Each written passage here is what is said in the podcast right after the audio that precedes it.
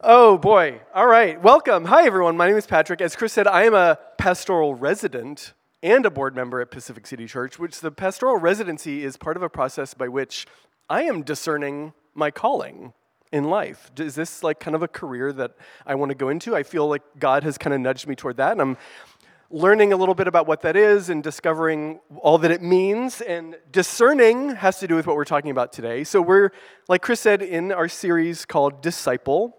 What does it mean to be a follower of Jesus in our lives, in this modern world that we live in? We started off a couple weeks ago with that idea that, like, disciples should be not just fans of something, but really followers. You know, you're not just interested because it's fun and cool, but actually something that you devote your life to. Last week, Chris talked about counting the cost, which is a phrase we get from the Bible of counting the cost of really following Jesus. It's like it's not just somebody you follow. That's a new identity that we take on as believers, right? It's a foundation for our lives, and it's an allegiance that ultimately should trump other allegiances in our lives. You know, like Jesus goes big and uses this phrase like, you got to hate your family, you got to hate your mother and father. Um, he didn't mean that, of course, as Chris explained, but that ultimately following Jesus should be what trumps everything else. And um, yeah, so what I'm going to talk about today is what happens after you make that choice. Life is full of hard decisions. And so, what about the situations and challenges that come up in life that you might never have predicted, you could never imagine, but you want to kind of walk those out. You want to make decisions and kind of see those things through as a faithful disciple of Jesus. So, how you react, how do you make decisions? Like, what should the Bible have to say about it? Does the Bible say anything about this or that particular decision? So, Chris last week, talking about counting the cost, in particular to his calling, they as a family, Chris and Nikki, moved across the country to plant a church. It's a big, like, they counted the cost, they figured that out. What he alluded to uh, earlier is that they didn't anticipate some decisions that had to come along, like, oh, there's a pandemic. What do we do? What does it mean to lead a church through this time when we can't physically be together? That was a hard decision. I don't know that we, as a board, even like figure that out correctly or the best way possible. But guess what? No church across America may have either. It's a, it was a hard time to kind of do that. So, what are some other big decisions um, that are hard in life? Like here, I'll just to mix things up. This can be an audience participation time. What are hard things to decide about? Job. Yeah, spouse. yeah. that worked out. Okay. yeah. Yeah, job. right? So I work on House Hunters. I'm a TV producer.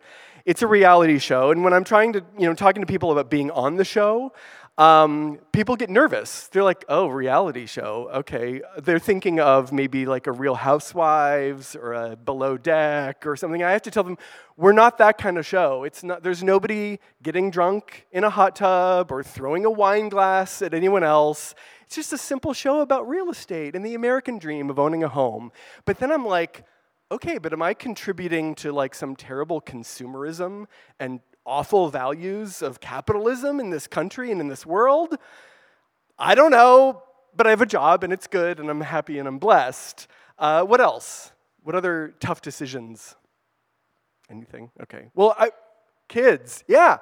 I was talking earlier with Nikki, like, parenting the Bible talks about a lot in a broad and kind of beautiful sense, but it doesn't talk about school choices or my kid likes this sport. Do I take them and sign them up for travel ball, which takes over their lives for however many months a year? You know, it's like all these particular decisions, and you want to do it well as a parent and as a disciple of Christ, but like, how do you figure that out? It's really hard. And the Bible doesn't say anything about travel ball or, or which elementary school in Santa Monica or West LA or wherever you live you should choose. i have talked to a few people, uh, you know, recently married people, engaged people, like, you think, okay, the wedding, easy decisions, like color scheme, fun, but like the guest list is an emotionally weighty choice, right? There's a lot to deal with that, like figure out who's to be there, who's to celebrate this. Um, just so much in life, you think, sure, that, I'll decide that, and maybe you're good at making decisions. I'm not. And so I wrestle with like these big meta questions like, how am I supposed to know what to do in this situation? How do I decide? Does it matter what I want? Does it matter what God wants? How can I be sure? So I'm calling this talk Decisions, Decisions, which is one of those kind of cultural phrases that's like in my head and I don't know where it came from, so I Googled it. And all that comes up is just like literally websites to help people make decisions. So clearly, I'm not the only person in the world that struggles with that at times, especially big decisions. And I'm just going to start off by saying this is not a talk about um, does anyone remember the bracelets in the 90s? What would Jesus do? This isn't that. I mean, th- that's a good question to ask. I think it's it minimizes things in life to ask just that question. Um, and also, this is not me giving you answers on anything in particular. I don't have answers for you about what you should do in your life, about your school, parenting, relationships, etc., or jobs. Definitely not that. Um, so, what I want to talk about, though, is kind of building a foundation of our new identity as disciples and how that can help us walk out our decisions with integrity how we can grow over the lifetime we live as disciples to find wisdom, to grow in wisdom, to make all kinds of decisions. And I think that there really is a learning curve, and we're going to look at that in a little bit. And uh, specifically, we're going to look at a story from the Gospel of John. And it's a story that involves some fun and questionable decision making. Uh, but more importantly, it involves the assurance of the great gift we have from Jesus as our Savior, who invites us into this relationship as disciples. So would you pray with me before we continue? Lord, I thank you that you loved the world so much that you came and sacrificed yourself that we could be reconciled with you into relationship with God the Father. And we're still discovering what that means, Lord, so would you continue to show us? Show us what that means as individuals, as a community here at Pac City. Um, just bless us with your presence today. Thank you, Lord. In Jesus' name we pray. Amen. All right. So we're going to jump in. I'm going to set the scene. We're in the Gospel of John, chapter 13. This is probably, if you're at all familiar with the life of Jesus, a familiar scene. Um, so just starting with the first few verses, 1 through 5.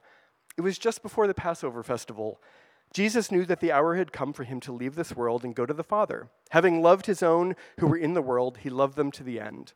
The evening meal was in progress, and the devil had already prompted Judas, son of Simon Iscariot, to betray Jesus. Jesus knew that the Father had put all things under his power, and that he had come from God and was returning to God. So he got up from the meal, took off his outer clothing, and wrapped a towel around his waist. After that, he poured water into a basin and began to wash his disciples' feet, drying them with the towel that was wrapped around him. So here we are. The setting, of course, is the Last Supper. Uh, we've already kind of discussed it when we took communion together.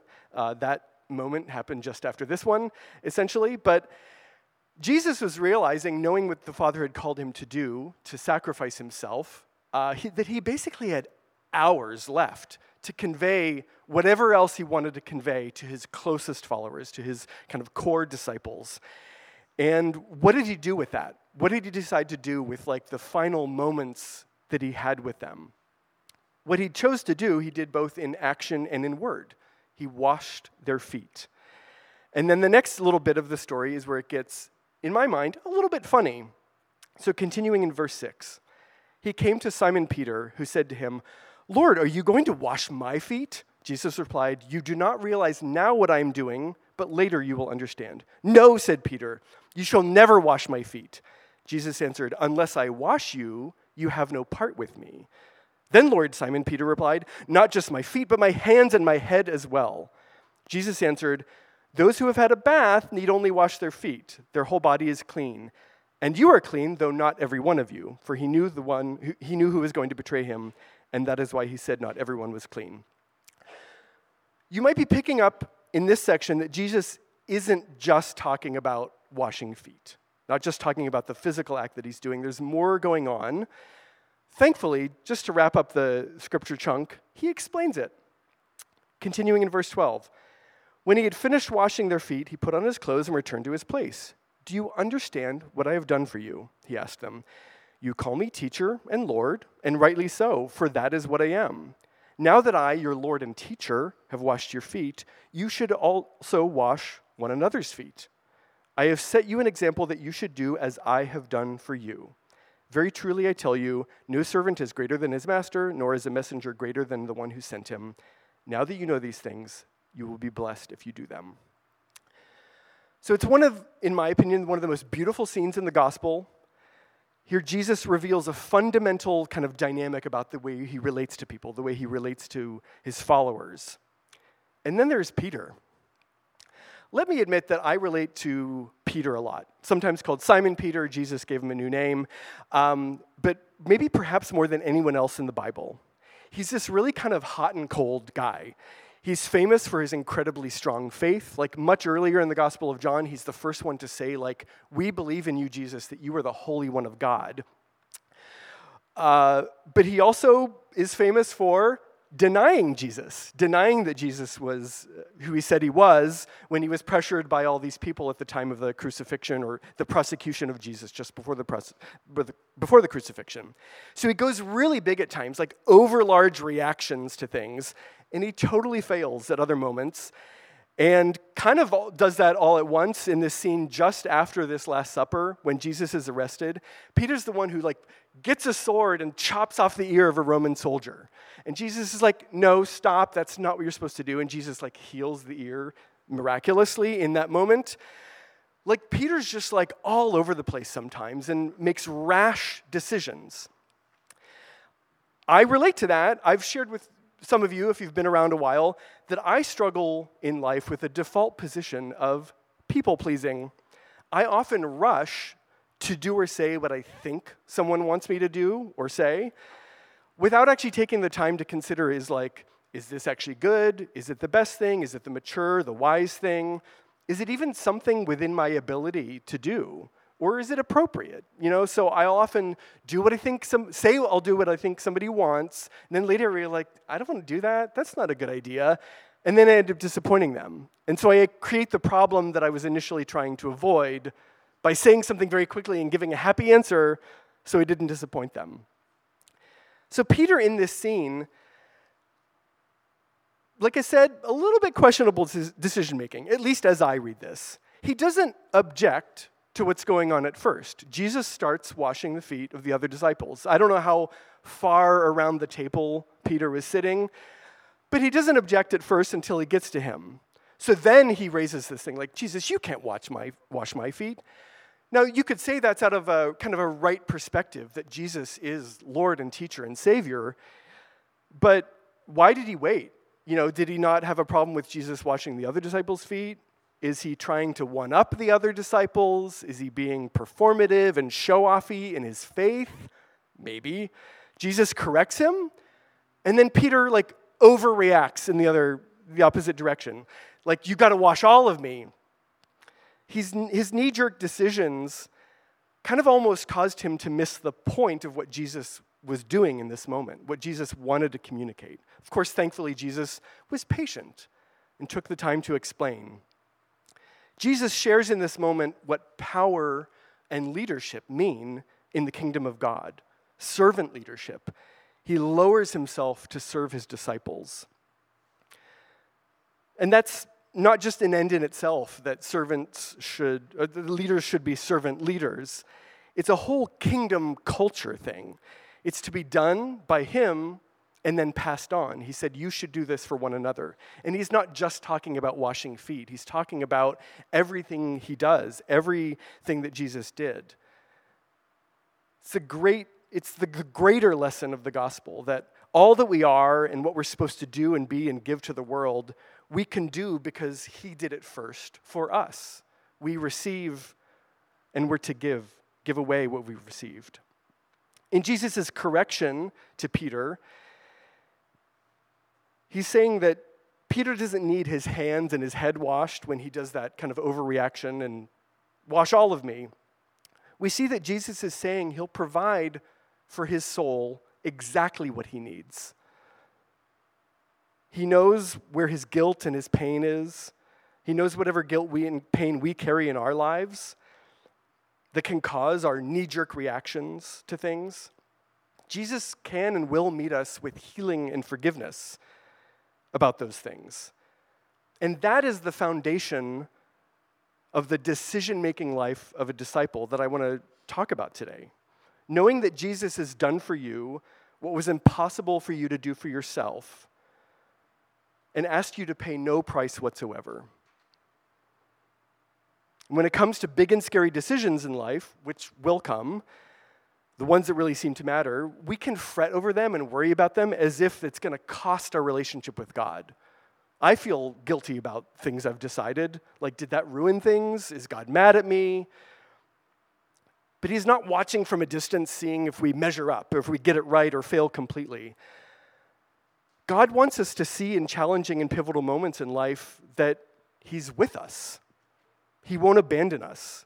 He has grace even for when we totally fail.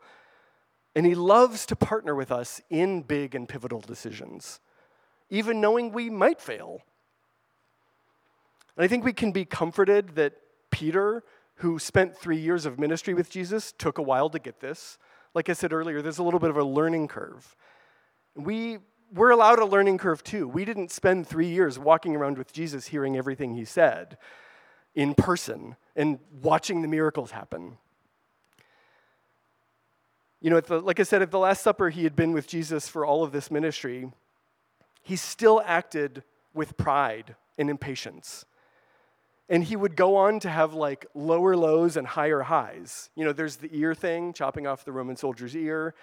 There's the denial. And what's funny about that, funny or tragic or amazing or whatever, is Jesus said, You're going to d- deny me three times. And he said, No, I won't. And then he did it, like in the span of hours. But then what's beautiful is very much toward the end of the Gospel of John, Jesus forgives him.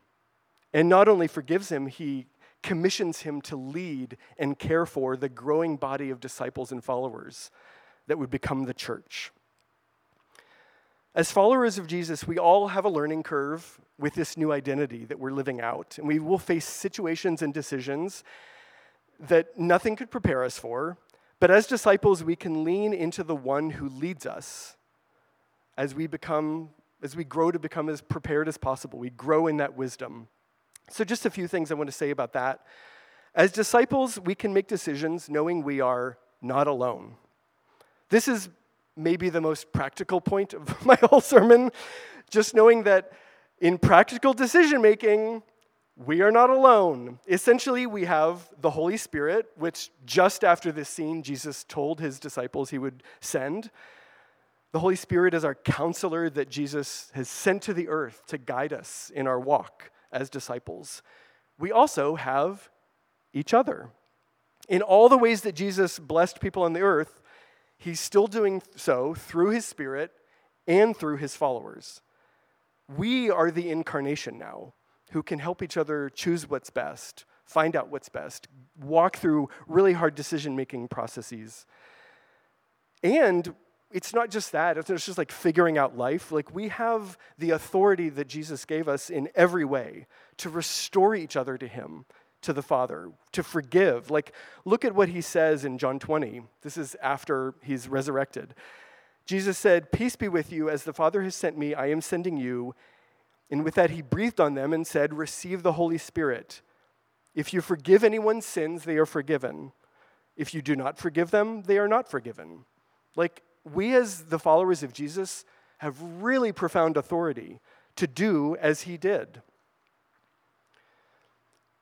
Another point as disciples, we can make decisions knowing that we are perfectly loved.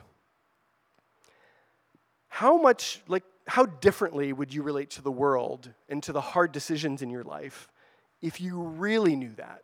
If you knew that the love you have from God is not like up for debate, it's not dependent on how you make this decision or that decision. What if that was really kind of sunk into the depth of your soul? Would you have more confidence to go about your decision making? Knowing that, like Peter, it's okay if you mess up because there's grace and forgiveness that can be followed. But as you go about that, as you walk out your life as a disciple, with that confidence, you'll become more and more confident, more and more wise, and more and more ready to share that with others. So, my last point as disciples, we can make decisions knowing we are empowered to serve. You already have what you most need to give away, which is God's love and truth. You don't need to manufacture it, you don't need to convince anyone of it. But in hard decisions and tricky situations, whatever all the options you have, you can think as a disciple that whatever you decide may be a blessing to people. It might bless those it involves, whoever is affected by your hard decisions. We know we're called to serve others as Jesus did. And kind of exactly how that plays out may be unexpected or surprising, and it might involve more decisions than you're comfortable with. But just remember that like the effect of it may bless others and show the truth and love of God to them in how you do it versus how the world does it. And in all these decisions, if you remember that you're not alone and you're perfectly loved, you can invite God into these moments and see what happens. See Him not just transform your life, but the lives of those around you. And that's kind of a beautiful and wonderful thing about being a disciple is that it will affect the world around us if we try, however much we fail at times, to live out decision making as disciples. So I'd love to invite you to stand, and we're going to have a moment of just kind of asking God how He wants to share with us today. Um, we're going to invite the Holy Spirit to lead. Perhaps one of our leaders or prayer team members, you know, may have a word from Him, and we'll open that up. Um, but I'm just going to pray that God visits us and kind of meets each of you in whatever you're angsting over or struggling with right now. If anything, Maybe there's nothing at all, and he'll just kind of give you a little spiritual high five, like, you go. I don't know. Um, so let's, uh, let's do this, and then after we have a little bit of kind of opening up this prayer time, we'll do one more song together and go enjoy a beautiful President's Day weekend. So, Lord, we invite you. We know that you've sent your Holy Spirit, and we ask for a just whatever you want to do, we know you're here. Lord, would you pour out a blessing on those of us who need it, on this community, on we as individuals? Show us what you want to do today, Lord God. We wait on you now.